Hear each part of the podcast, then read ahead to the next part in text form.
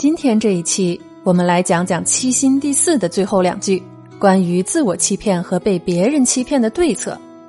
第一句是“自欺少忧，醒而愁惧也”，这是说适度的自我欺骗呢，能够减少个人的忧虑，而个人过于清醒，反而会使愁苦加剧。这要怎么理解呢？俗话说呀，“难得糊涂”，自我欺骗呢，可以当做是某种自我麻醉，但是我们都知道。在必要的时候呀，麻药的作用呢是很积极的。如果没有麻药的效用，手术就无法进行，因为对于病人来说，那实在是太痛苦了，非常人所能忍受。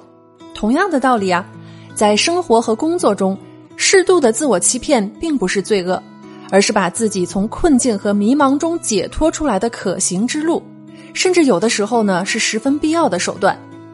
清醒的人是痛苦的。有的时候看透了世事万象和人生百态，却又无力摆脱，会加剧痛苦的感觉。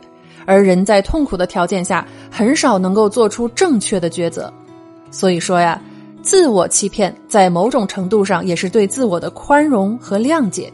其实与自己达成和解是最难的，这也是困扰了无数人一生的难题。那么被别人欺骗的时候呢？接下来的一句就讲到了。人欺不怒，愤而在失矣。也就是说，被别人欺骗的时候，你不要发怒，愤怒只会让你失去的更多。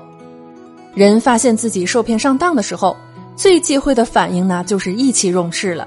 因为没有能够保持理智和良好的心态的前提下，意气用事很有可能会造成更大的损失。其实，受骗上当并不是什么难堪的事。真正难堪的是，一再被人欺骗而没有觉察，而恰恰意气用事会让人很容易落入更深的陷阱。愤怒对改变现状毫无益处，一旦因为愤怒而让自己思维混乱、行为偏激，这第二次上当就只能算在自己头上了。不愠不怒，才能沉着冷静的谋划反击。